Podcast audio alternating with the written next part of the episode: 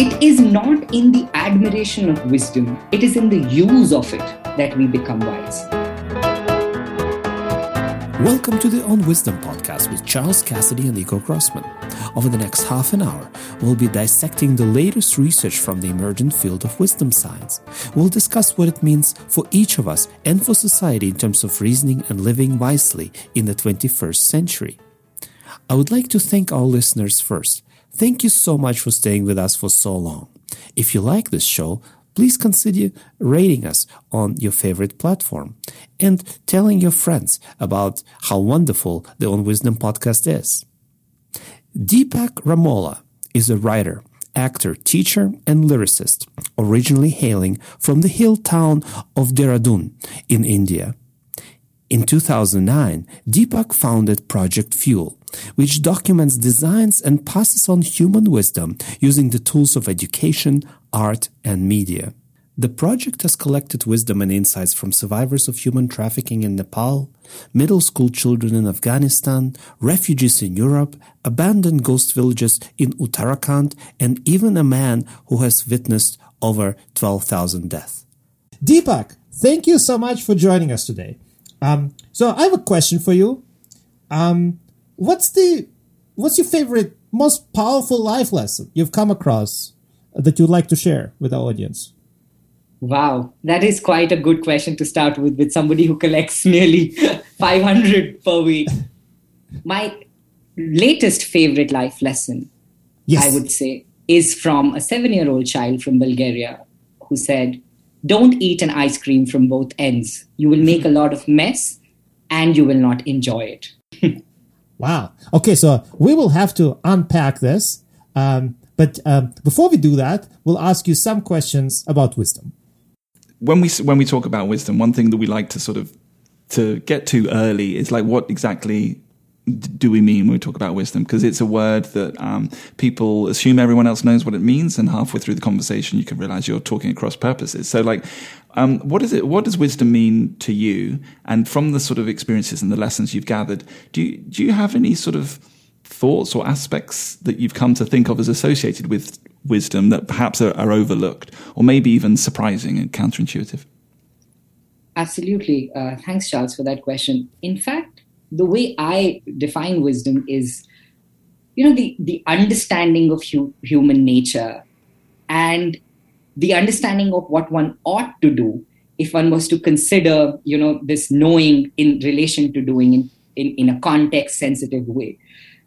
In a very simplified way, I would say, because I'm a poet, uh, I would like to I would like to say, for me, wisdom is being in a garden, knowing when to weed, knowing when to plant, and knowing when to just observe the garden and do nothing.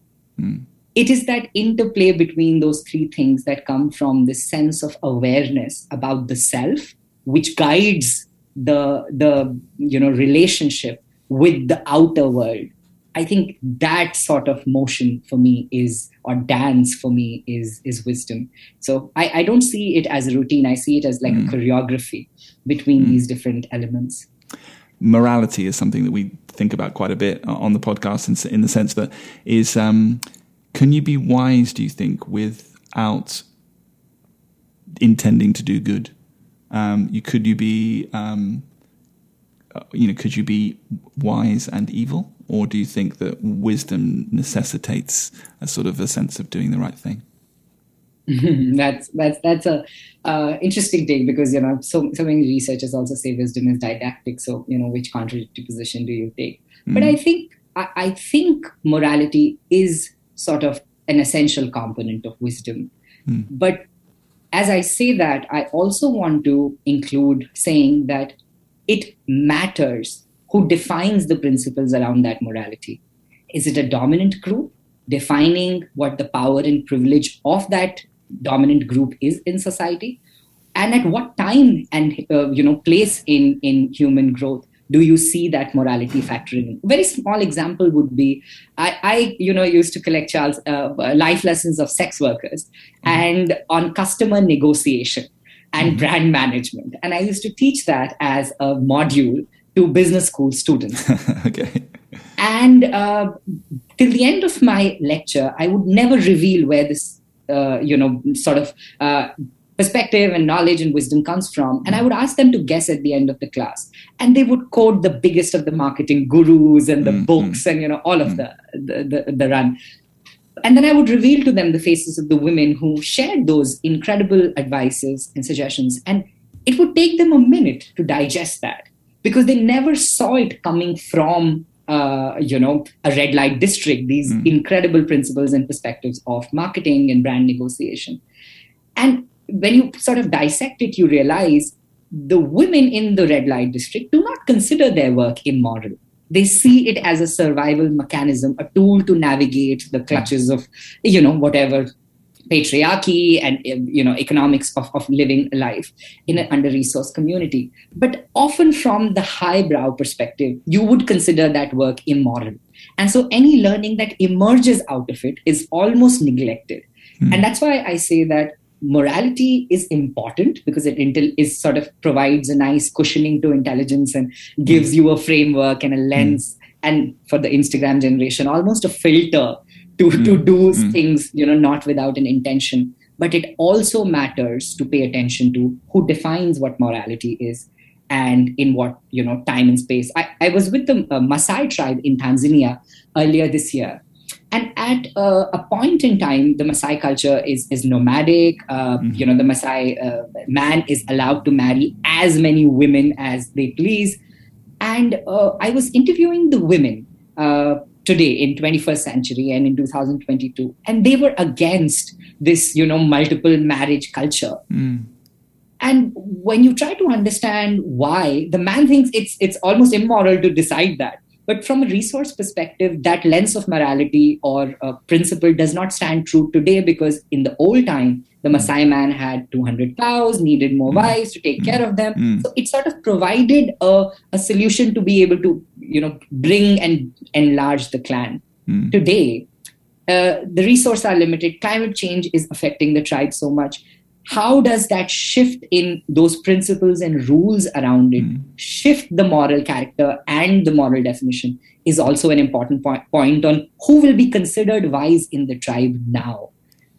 You know? Mm, mm, that's interesting. that, that, that what could be the right thing to do, and the, the moral thing to do, could depend on you know the context of the time, the resources available, etc. So you know, because you often hear about them being sort of timeless principles, but in fact, that might not be the case. and it evolves i think that's what people people um, often forget about uh, at least wisdom or, or sparks of wisdom in that sense that it has been sort of this exclusive privileged elite entity or a position of enlightenment that you arrive at hopefully if you arrive at. But uh, you know I- i think over the years we have to question how do we make that more accessible? I often go into classrooms uh, professor Igor and charles and i ask uh, you know people define you know compliment yourself in in 10 words. And they will write 10 words beautiful intelligent smart you know all the all the usual. And then you say okay i give you 50 words right now. And then they will write okay broad minded open minded never in the 13 years of my teaching have i seen the word wise being used by anybody. Uh, uh, and I, I i i almost like you know uh, lean back to think why is that? When I ask people, it is because the word um wise or wisdom comes with a sense of responsibility. People almost feel that if you call yourself wise or a shade of wise, you are not allowed to make any more mistakes in life henceforth. And so you shirk away with a, a, a sort of, uh, you know, a sort of uh, almost this uh, repulsive nature the term wisdom attached to you because you think it's stealing away your freedom. It's not elevation of you into a higher consciousness and and i think in, in in in the world that we live today it is very crucial that we expand the radar and the influence of what wisdom means so that more and more people can stand within it and understand how they can use it for their advantage. In um, in in the Vedas, in in the Hindu mythology. You know, in the state of deep sleep, uh, the soul, which is the atma, limited by pran, which is the breath, is called prajna, and that's the word for wisdom, pragya or prajna, and it actually translates to the highest and purest form of wisdom, intelligence, and understanding. Primarily because when you move away from this reasoning and inference and from this you know uh, sorry aura of ego is when you can base yourself in understanding what is right what is wrong. And i think that does employ a little bit of morality that that losing the ego because it encourages you to push uh, outside of yourself and gaze into the eyes of humanity and ask is what i am doing coming to be for common good or is it a selfish attribute so that's really interesting so it's like some kind of a self-transcendence feature where you sort of step aside and only then you can sort of figure out if the morality fits the situation at hand or um, yeah. so it seems like it's a very relativist um, use oriented position on morality no yes and i think quite democratic as well because we need more of how that. so uh, I, I mean, if you if you really uh, you know see either from research whether it's uh, Gluckenberg who who said that you know life challenges are catalysts for cultivating wisdom, or is it Lee who did the meta analysis and found that you know a combination of life experiences, uh, I think operated on higher level cognitive, affective, and reflective abilities, sort of get you to have these discourses on wisdom if you see it from an academic scholarly lens or you see it from a grandmother's perspective in the mountains of Afghanistan, it is not in the admiration of wisdom, it is in the use of it that we become wise. So if we if you know that I think that's that's for me something that has stood out in all these years of at least people you you think have have a wisdom uh, bone in, in them. Right, right, right. So that leads me to another question. There's a very interesting transition, uh, Deepak. So you're talking about the use of wisdom. So if you were to pick one thing that people could do to help them make wise decisions, what would hmm. Deepak say? Have more perspective. I think that is the Perspective on what? just perspective out like on different things outside of yourself employ it to assist you perspective in in you know uh, in understanding yourself and others and maybe understanding yourself through the lens of others and understanding others through your own lens. I, I use perspective almost as this broad term but I, what i mean by that is this learnable skill which is you know urgently required to understand our inherently democratic nature and to step out of our own uh, i don't know you know muddied thoughts and nature and habits to look out of ourselves and step into the shoes of other people maybe you can say that there is a tone or a little bit of an essence of empathy there there's there is a perspective of you know uh, Right. value tolerance there all of those things are but i think the way people and communities around the world can learn is to step outside the comfort and the complacency of their living You see, like, I agree with that. I agree with that. But uh, you know, you and I are both dancers, uh, at Yes. least in our former lives. And um, uh, you mentioned choreography uh, um, in our prior conversations. And so, uh, when I'm thinking of dancing, and when I'm thinking of um, of executing something, in the moment that I'm executing a particular, let's say, sophisticated choreography, it's very hard for me to step outside myself. Don't you think? It, it's so that step doesn't really happen. You, you almost you may internalize it. It may be just coming natural to you, but uh, in many ways, I don't feel it. So because I agree with you, and that's certainly what a lot of research shows that this kind of stepping outside of yourself, considering other viewpoints, is very very powerful. And yet, when we talk about wisdom, we also sometimes talk about this other feature when you execute something, when you are in the heat of the moment, in that moment that you will not act, not because you sort of like step outside and sort of deliberate and think about other viewpoints, blah, blah, blah, but because of how you act, because of your choreography. So, what do you think about that? Do you have any uh, wisdom nugget that can help us solve this problem? that's beautifully articulated i must say and i would add to that that yes maybe what i what i missed out earlier on saying when you have to step out of yourself is to not step out of you as an individual but i think every human being is an amalgamation almost a collage of different personalities different experiences. To step out of yourself from one aspect of internal discord and move into a part that is less conflicted. You know what i mean? So maybe when you're dancing and you know you've put on this hat of the person who's very conscious about did Right, you get the rhythm right? Did, did you get the movement right? Is everybody looking at you? To step out of that into another person who's always been comfortable in a different scenario. So that switching of perspective, even within yourself, I think, can allow for many different interesting takes on how you interact and engage with yourself and the world at large. Does that make sense? Yeah, absolutely. And uh, we can talk more about it afterwards. Uh, this was just like an interesting conversation. But Charles has another question for us. Well, uh, first I was like, I just wanted to say that, that um, you mentioned just you two are dancers. Igor, how do you know I might be a dancer too? Like, have you ever seen me do my stuff on the dance floor? I got some John Travolta moves. Like, you know, feeling a little excluded here. I, I've got skills I'm, on the I'm dance not floor. exclu- I I mean, uh, we will we, we we shall test that, Charles. Yeah, we will The- test the, that. The, the, Right. wisdom dance challenge. Is That's on. right. I like it. Um, you you both need outside of the podcast. You both need a video output that's right. on, on Yes, YouTube or something. Exactly. Yeah, yeah. We're working The on it. interpretive dance yeah, interpretive dance. Um, I, so I was yeah. My question is like on a kind of more a structural level question. So often, you know, the way we behave is partly a product of uh, you know what's going on inside us, but also like um, the context we find ourselves in. Like that has a huge influence on on how we behave. So, um, do you have any thoughts, Deepak, on how we could, you know, what what would be a change that we could make to the way society is set up? Um, that would lead to us generally taking wiser decisions. I feel, Charles, it, it involves a cultural shift where the wisdom of children is valued too.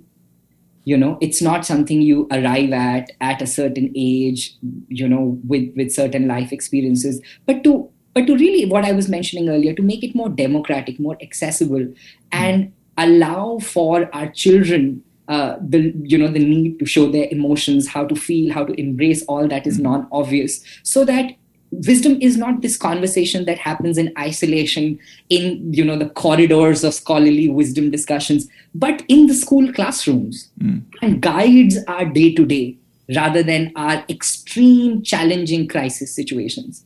I think it, it is almost uh, you know inundated with unquestioned stereotypical messages that shape how we think and what we believe about ourselves and others you know it, it's almost this brainwashing even more insidious in the fact that it's woven into every structural thread of you know our culture uh, by centuries and centuries of who was called wise. And i think the way society can progress towards a more wise reasoning, wise thinking, wise deployment and use of, of a wisdom based approach is centering it around the learner, which in many situations in you know conventional non and conventional learning system is a child.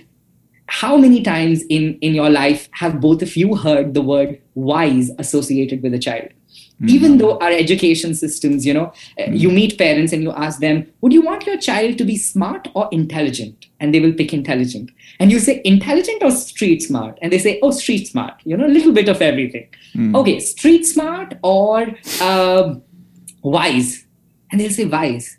And then you go back and you say okay where in the education system or in the learning ecosystem are we preparing our children to be wise and then you have a blank stare because we think we teach calculus and hope it will automatically translate to a child learning how to deal with uncertainties. We teach, uh, you know, theories of gravity and assume that a child will know how to stay grounded. We teach punctuation and grammar and vocabulary and hope that everybody has mastered the skill of expression and communication. And we hand out degrees, uh, you know, and report cards thinking we've prepared people to face life. And I think in that very system is the flawed definition and conception of what knowledge and wisdom is. And as if you can almost, you know, replace one with the other. We we have to be able to prepare children and people who are growing adults into knowing that a lot of times in life you have to deploy wisdom in situations where you're you have competing values with goals. And it's not a matter of what's good or bad but it's a matter of trade off what you which value are you letting uh, go off in a moment that you decide it's right right? Or forming authentic human connection. So in short to answer your question in, in the totality of it is to be able to allow for education that you know that anchors itself on wisdom uh, cultivation uh, in the unskilled hands of age uh, mm. you know hoping that as they grow into adulthood they will garner more experiences but not discriminating or uh, ruling out what they know now some of my most favorite life lessons collected in 13 years have come from children there was a young girl 5 years old who I asked her, and you know, uh, I met her at Mother Teresa's NGO many, many years ago, and I said, "What have you learned in life so far?" She was five. five, right? and she she looked piercingly at me, and she said, "When you're done using the jar, remember to close the lid." Mm. And you know, I, I took that life lesson to Nepal post the earthquake, and I was teaching a group of, you know, 20 most distinguished thinkers of Nepal who were sort of you know considered as the people who will rebuild it after the 2015 earthquake. And there was a there was a there was a mental um, uh, from a mental health hospital a, a, professional who almost broke down listening to that. And i said why are you crying? And he said i realize why my marriage is failing. And i said what do you mean? And he said i just gained the perspective that i forget to often close the lid mm. on things so when i come back home from the hospital I'm still talking about the hospital. I'm still on the calls. Mm. And my wife said to me, You're never here. Mm. And you know that the five life lesson of that five year old girl was able to sort of resonate with him, bring that authentic human connection, and show a newer, you know, beyond a stereotype perspective to him. And I think that kind of openness to real life scenarios, whether they come at age 81 and they come at age five, being open to them. I met 108 year olds and walked away thinking, really? That's what you learned? You know? Is that all you've got after 108 years? yeah, I mean, because you can you can sense uh, ignorance for religious sentiment. You can uh, hear so much of gender bias, even mm. if you reach 108, and then mm. you've met 11 year olds who you know who who who ask uh, I, I, remember in pittsburgh uh, uh, last month i asked some i asked a group of children to write a question they would like to ask god or the universe. Mm. and one of the girls wrote dear god why are there no new animals? Have you stopped imagining? And I, I, mean you know i don't want to discredit it just because she's not yeah. 20 years old. Um, I, am just going to dig in slightly to this idea that um, and I, you must have this must have been something that you spent some time thinking about. So in that example of the jar, so the child has not intended that life lesson in the way that that adult later has interpreted it. So what does what how do you think about that? So it's is that a message that didn't translate or is that like that's just the way it works with life lessons one person means one thing someone else comes along and reads it differently that's valid it's not it's not a failed communication. It's a, a, tool that can be interpreted in many ways. What's your, what are your thoughts around that? Yeah, absolutely. I think that is the beauty of sparks of wisdom, you know, if we can call life lessons that, that they allow for open interpretation. They allow room and radar for people to join in. If it was a stone that you had to chisel all by yourself, it would be difficult. But if it was, um, you know, a view that you were looking at or an ocean you were swimming in, it's all there but you know you still have a part for yourself that that still you can you can sort of hold on to.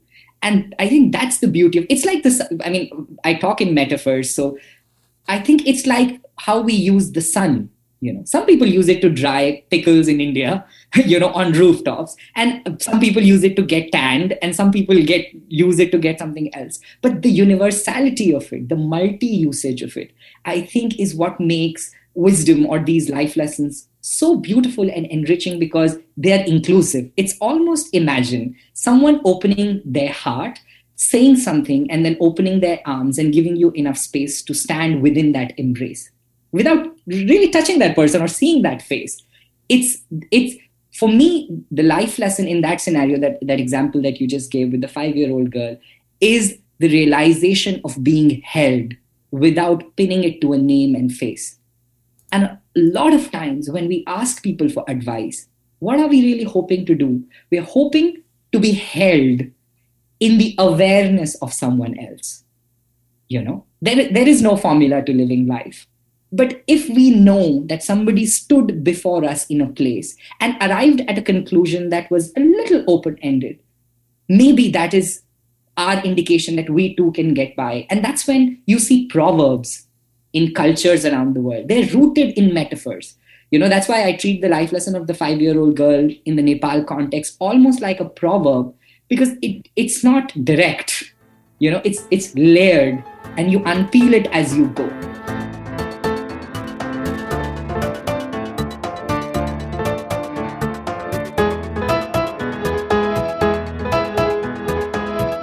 So, Deepak, uh, so far we talked about different life lessons and we talked about wisdom and your perspective on it. We want to talk a little bit about you.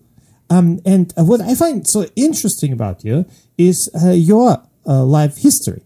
Um, uh, you started by setting up a global education project in India, and you were like barely an adult. I think you were 17. Uh, you worked as a lyricist in Hindi cinema in Bollywood. can you tell us a little bit about your story. How did these projects come about? What is your life story? yes, I uh, grew up with a with a mother who was pulled out of school in grade five by her grandmother and never had a chance to go back to school. And I never believed that story because my mother is one of the smartest and wisest people I know. And she would say, Life is my classroom. I'm learning from living. And as a young person, I used to think if she's learning simply from living, that means everyone who's living is learning something. And where can right. I find that information? And I just couldn't Google it. So I started collecting these life stories and these different, you know, life experiences, uh, and they helped me so much that I started passing them on, teaching and designing, and that's how my project, uh, an organization, Project Fuel, came about in terms of lyrics writing, I think when you're born in a middle class family, Professor Igor, uh, in a small city with limited resources, you sort of just go at every opportunity that you get. So, how did you, you, get that one? I mean, it's not like that every child suddenly becomes a Bollywood uh, poet. I, I, think you, I think you have to do a little bit of preparation, but uh, I, without any contacts in the music industry, when I was in school, yeah. in the school bus, I used to actually pick up songs, rip them off the lyrics they had, and put my words into it. I must have done oh, okay. that for almost four years of my school life with no connection to, to Bollywood or Hindi cinema. Three years later, when I arrived in Mumbai for college, I uh-huh. was act- acting in a television show, and somebody introduced me to a music director. And I was a poet, and I used to write. And the person said, "Oh, would you be interested in in, in you know showing your uh, lyrics into fitting your words into a song as the lyrics?" And I so tried. hold on a second. Let's, let's, take a step back for a second. You just mentioned that you were on a TV show in Mumbai. I, I Can you talk a little bit more about that? I have lived all the possible lives I can imagine for myself so far. Uh, I I was once infamous as a guy with eight jobs. I acted in television and films as an actor. Okay. I uh, write poetry. I write songs for for films, and one of the reasons is that because I see it all as mediums of expression, not really jobs. You know, it's storytelling, one way or the other. And uh, I I was in college, loved theater, uh, did theater, and so movies and television shows happened you know, almost as an outcome of that. Somebody saw me performing, invited me, auditioned me, and then I was on a movie set. Wow. So that was when you were uh, in Mumbai already for college, or was it uh, prior to that? Yes, when I was 17 and in Mumbai. Wow. So you yes. were scouted to be in the movie. I mean, yes, uh, scouted, but also you have to. I, th- I think you have to be prepared and scouted. I I, that's how I would say it. Yeah. Of course. I'm gonna dig into the projects a little bit now because the story around the project. I mean, your your life story is is fascinating. Then the project like is a really really interesting project. So it there's a it seems like there's an umbrella project called Project Fuel. Uh, and then some specific projects that sit underneath it, like the Wise Wall project, the World Wisdom Map. Uh, I would just love to hear a little bit about like what the kind of how they work, what's the concept, what does it look like on the ground? If you could just tell us a little bit about some of those projects. I mean, and you probably can't cover it all, so maybe just some highlights. Yeah, sure. Uh, project Fuel is, I mean, as you said, the umbrella project. The understanding is that every person has a set of value or a life lesson. That is a conservative estimate, right? Like if every person was to only give one lesson, you would still have 7 billion lessons from around the world. So, what Project Fuel does, um, you know, on, on a very basic level, is document life lessons from around the world and design and pass them on through interesting projects. So we have four verticals. We have education, where we design these life lessons into educational modules. I was mm mentioning about life lessons of sex workers for business, you know, mm-hmm. students. Mm-hmm. uh, and, and vice versa. Um, th- then there's the art component. When we started working with communities where literacy level was low, or you needed a bigger visual depiction to get attention to solve the community need, we started deploying art. So what we do uh, with the art component, Charles, is we adopt uh, and collaborate with villages. We document life lessons of every member of every family from that community, and we paint it on the walls of their homes. And it generally is tied to solving a need for a community. So with the Maasai, it was about creating a school and building a water harvesting unit. In the mountains of Uttarakhand, it was fighting, you know, migration and ghost villages that these villages were turning into. The third component is media, which is a lot of films, documentaries, interviewing people, um, you know, from from across the world in different communities and understanding their perspectives and experiences. And the fourth is, which is more recent, is digital humanities, and that's where the World Wisdom Map and documenting life lessons from 195 countries, working with data scientists and psychologists, and uh, you know, working with these different stakeholders of mental health realm uh, comes into So, so we'll put it. We'll put you know the World Wisdom Map. We'll link it to the site so people can go and have a little poke around. But like, what what, what does it roughly look like? What can people expect when you open up the World Wisdom Map? What are you looking at? oh, you are stepping into a breathing repository of perspectives and experiences of diverse people from around the world, from Nobel laureates to uh, you know a grandmother in Tanzania or Kenya. You're looking hmm. at an LGBTQ activist in Iran to a, a you know a seven-year-old child somewhere in Guatemala. So it's it's this beautiful arrival at how diverse hmm. and deep is human life. Hmm. And the second is we've played around with that knowledge. So you have these stories, but we've uh, onboarded artists from around the world who visualize these life lessons from you from an artistic lens. There are educational modules you can download to play as games with your family. There are care packages on how to handle grief, how to navigate, uh, you know, lack of uh, creativity or creative block. And all of these different components of life lessons and stories have been sort of packaged and repackaged and you know explored from various lenses on the World Wisdom Map. amazing, isn't it? Like if you, it's only really at this point in history that such a thing could exist. Like the idea that you could go somewhere and access perspectives from all around the world. I suppose, I suppose there've been libraries before, haven't there? Like that's something that's existed, but like it seems just like a really, really powerful use of technology. Um, so, like, wh- where do you see the project going? Like, um, say. I don't know, 50 years down the line and everything has gone to plan, what impact would the project have had? What would it look like at that point? Thank you. That is the easiest and the hardest question I always have to come back to. I, I think uh, on a very simple level, I would say is a shift in culture.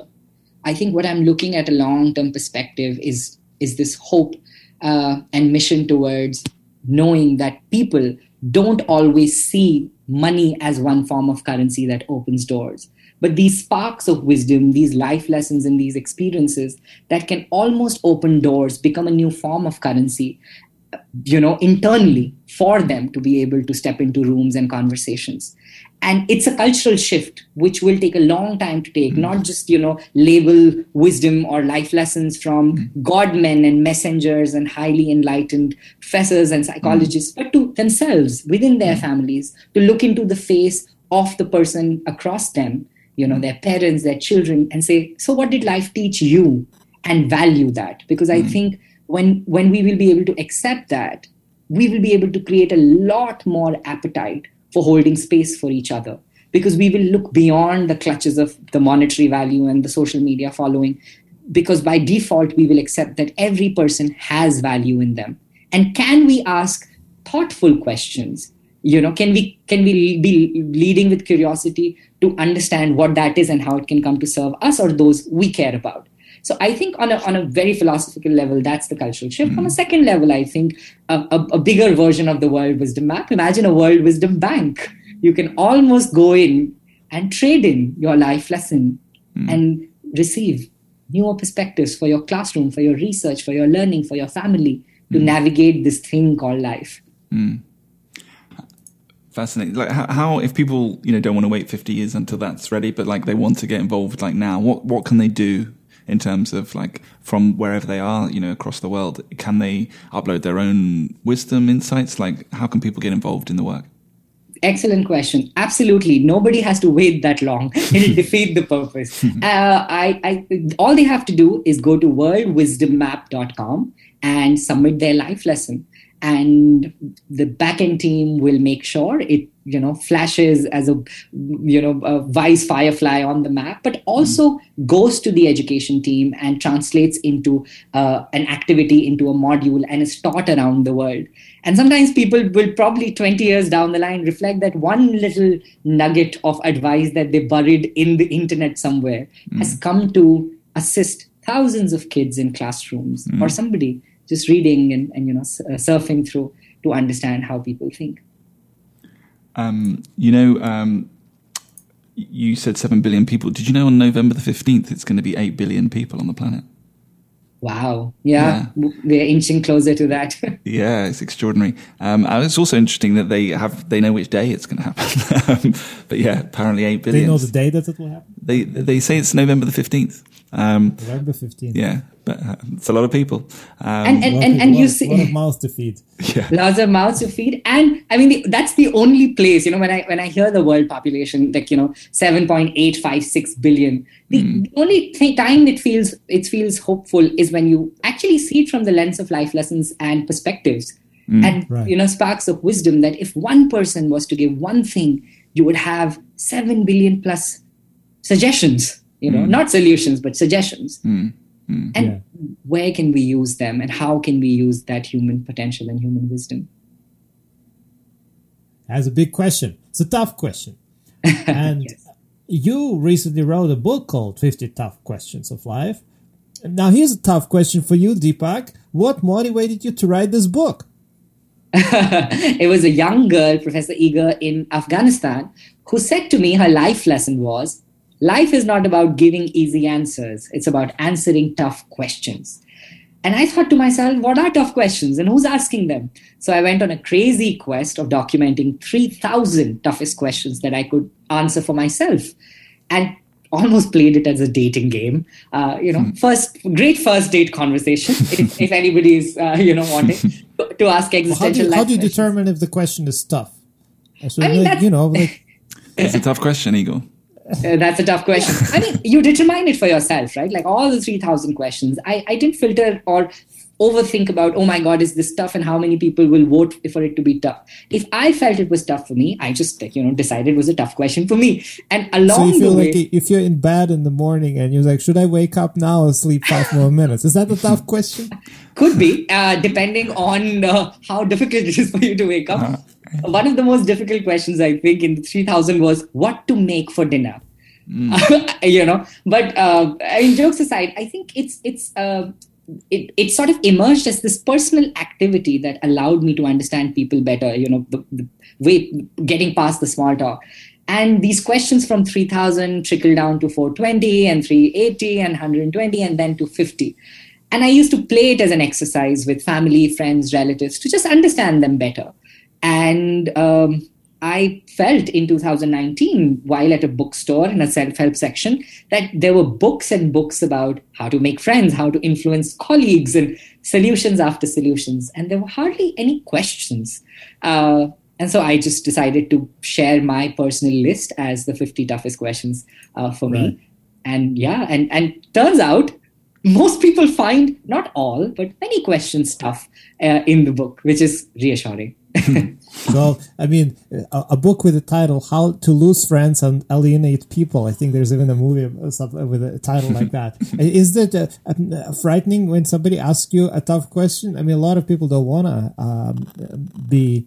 Uh, um, embrace well let me say like a, a, a, lot of people would shy away from somebody or they would not want to continue the conversation is that really a conversation starter i think so I think so. At least it's, it's tested to be true for me.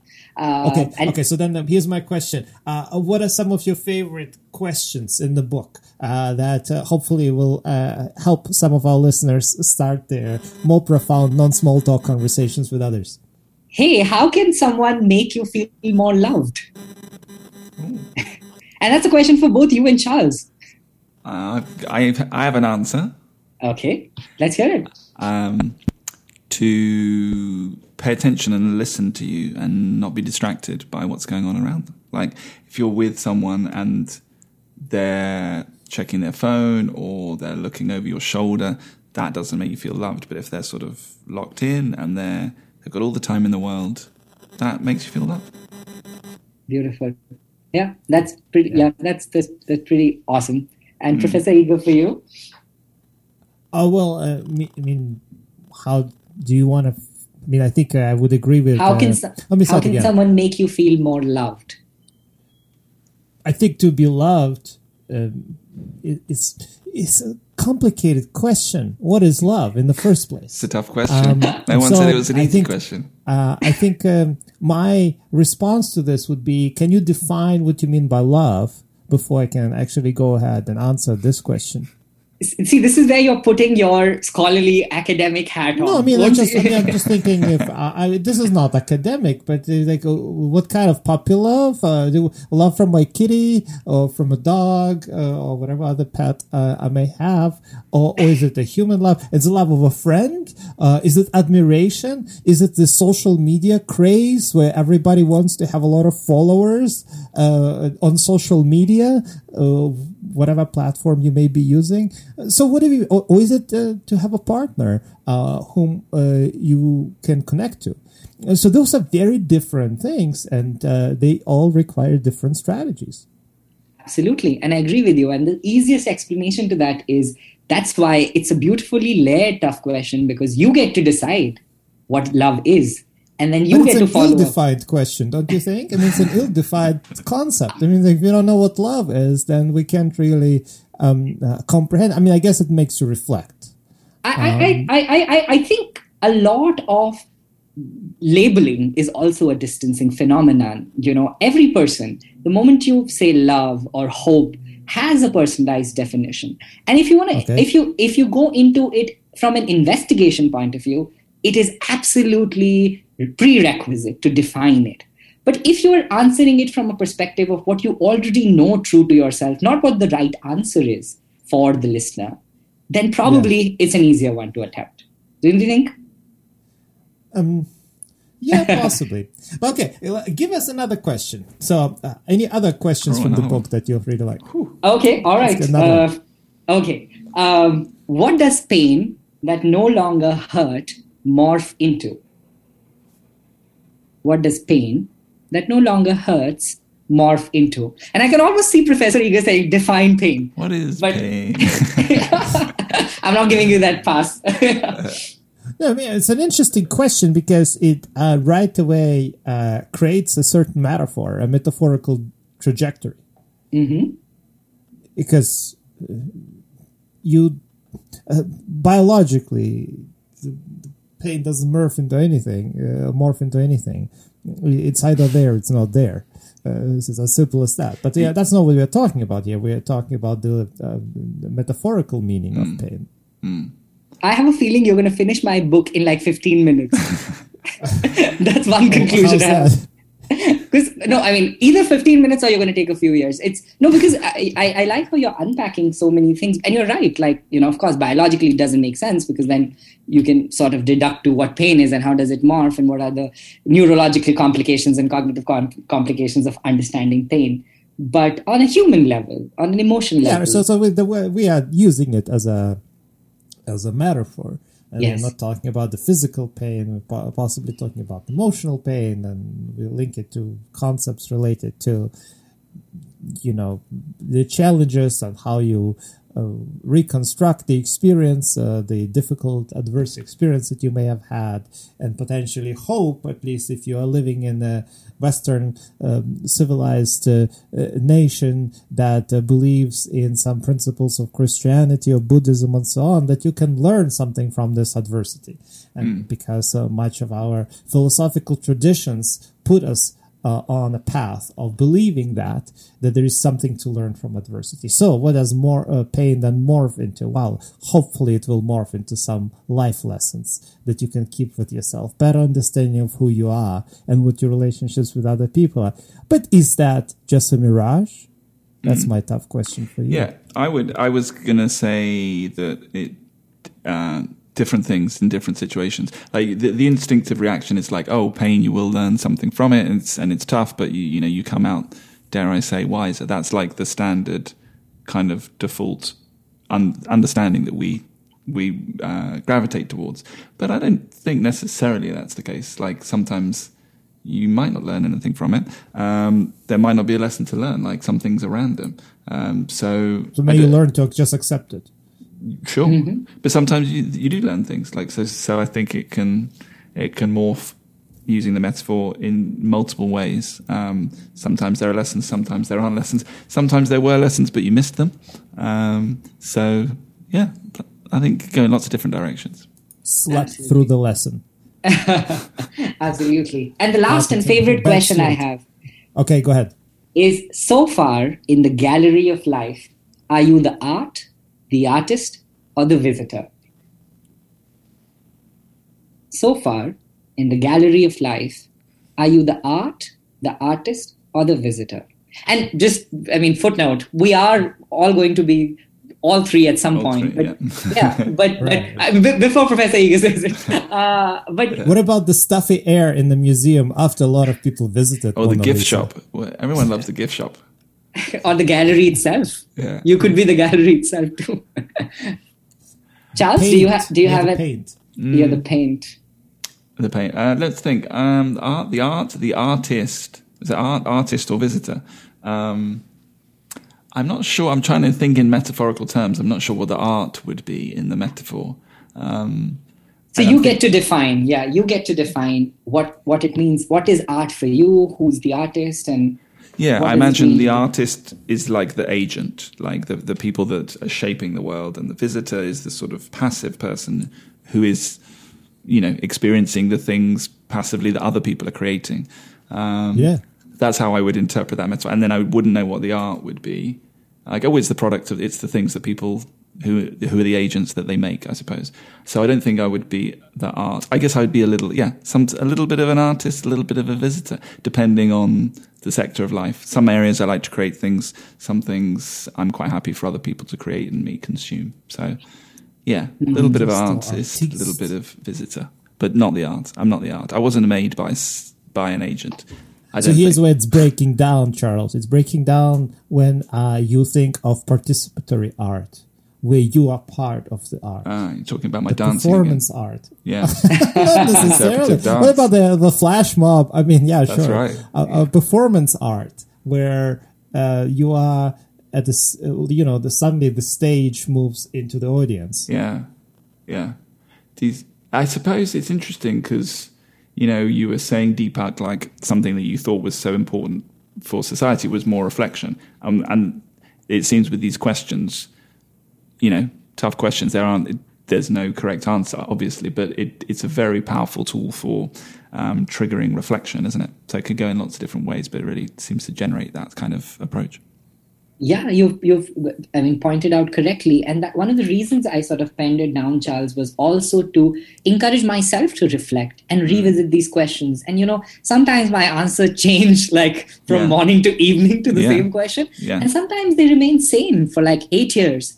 And it is this mm, you know mapping and paying attention to this timeline of answers while I reflect on these questions has what also has inculcated a lot of introspection and you know about people around me as well. Deepak, thank you so much for being on the show today. We learned so much from you, from your life lessons, and uh, from your interesting um, stories that you have been collecting. We wish you best of luck uh, with all the different facets of Project Fuel. Please tell us where can we um, find uh, the uh, different uh, projects. Um, So, the, I mean, people can go to www.projectfuel, F-U-E-L dot I-N for India. Yeah. Thank you, Deepak. Really enjoyed having you on the show. Thank you, Charles and Professor Igor. Igor, there, there was unlike any episode we've done. Let's let's say that. Like How very, so? very well. I mean, like, I mean, I think we've had one non-scientist on before. The the one and only True. mighty Valerie Tiberius. philosopher extraordinaire. No, we had also the, Oh. one of the Airbnb, Airbnb people. guys, Chip Conley. That's right. That is That's true. right.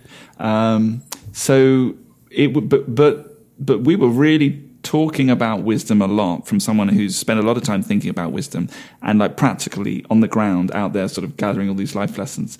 Um, Right. It's a very different kind of. Um, very different way than we often speak about it on the show.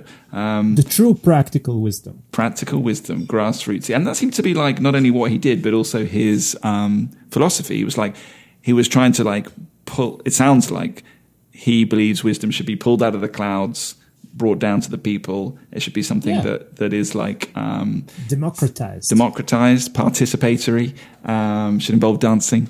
Um, so I, but it was re- very refreshing and like um, yes. a lot of thoughtful ideas in there, but also, you know, you know, when we speak to people a lot, often similar ideas are coming up. But this was like, Yes. okay, we are starting from a different place. Um, none of the normal assumptions are there. So from that point of view, very refreshing. Um, and, and when you know, really kind of um, interesting, animated, thoughtful, articulate guy. Yes, yeah, very artic- articulate, and also uh, very conceptual, very interesting metaphorical ideas there uh, that uh, are guiding people to understand and make sense of the reality they live in.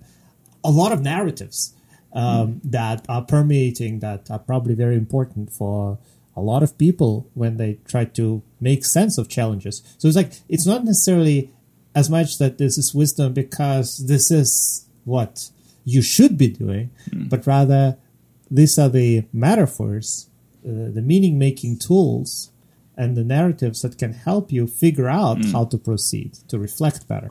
Right. That's really, really interesting. But I think, I mean, I don't think it's as uh, uh, sort of uh, grounded in the sense that it it comes from the people. It, it it is grounded, obviously, in experiences of individuals, but at the same time, it's also very, very deep. Uh, It's not just some some ad hoc descriptions. Um, rather, some fascinating things about both similarities, a bit of young and old, or people from different cultures seem to emerge, but also differences uh, from the assumptions that we may have in psychology. So I found that quite refreshing. Can you can you think of something that was a, a stood out as a difference?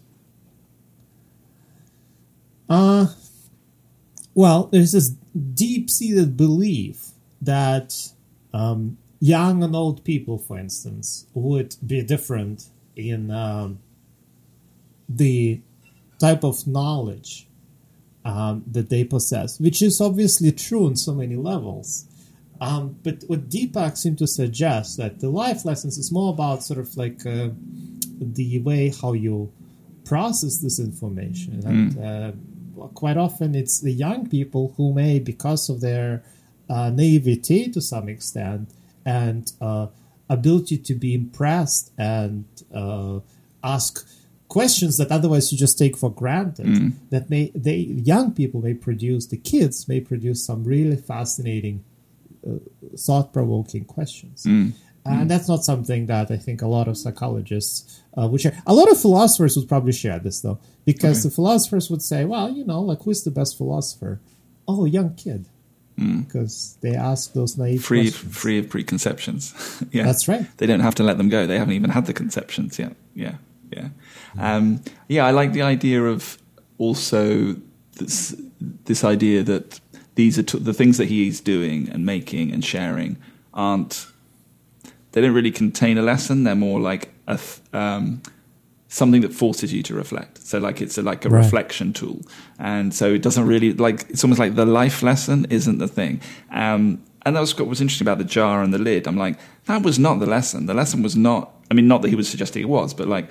But it's a device taking it from a child and presenting it to in a different context. It's it's a That's right. device that enables people to reflect on their own situation. Um, so yeah, so it's like you know wisdom as a as a process, uh, tools that can enable the process of thinking in a wise way, rather than this is the content of wisdom. yeah less about the content which i mm. again like find very refreshing because mm. and i think there is some similarity to other uh, guests we had who mm. emphasized it's not about the outcomes it's not about just this is the wise thing to do Yeah, uh, it's more about how you process a Yeah.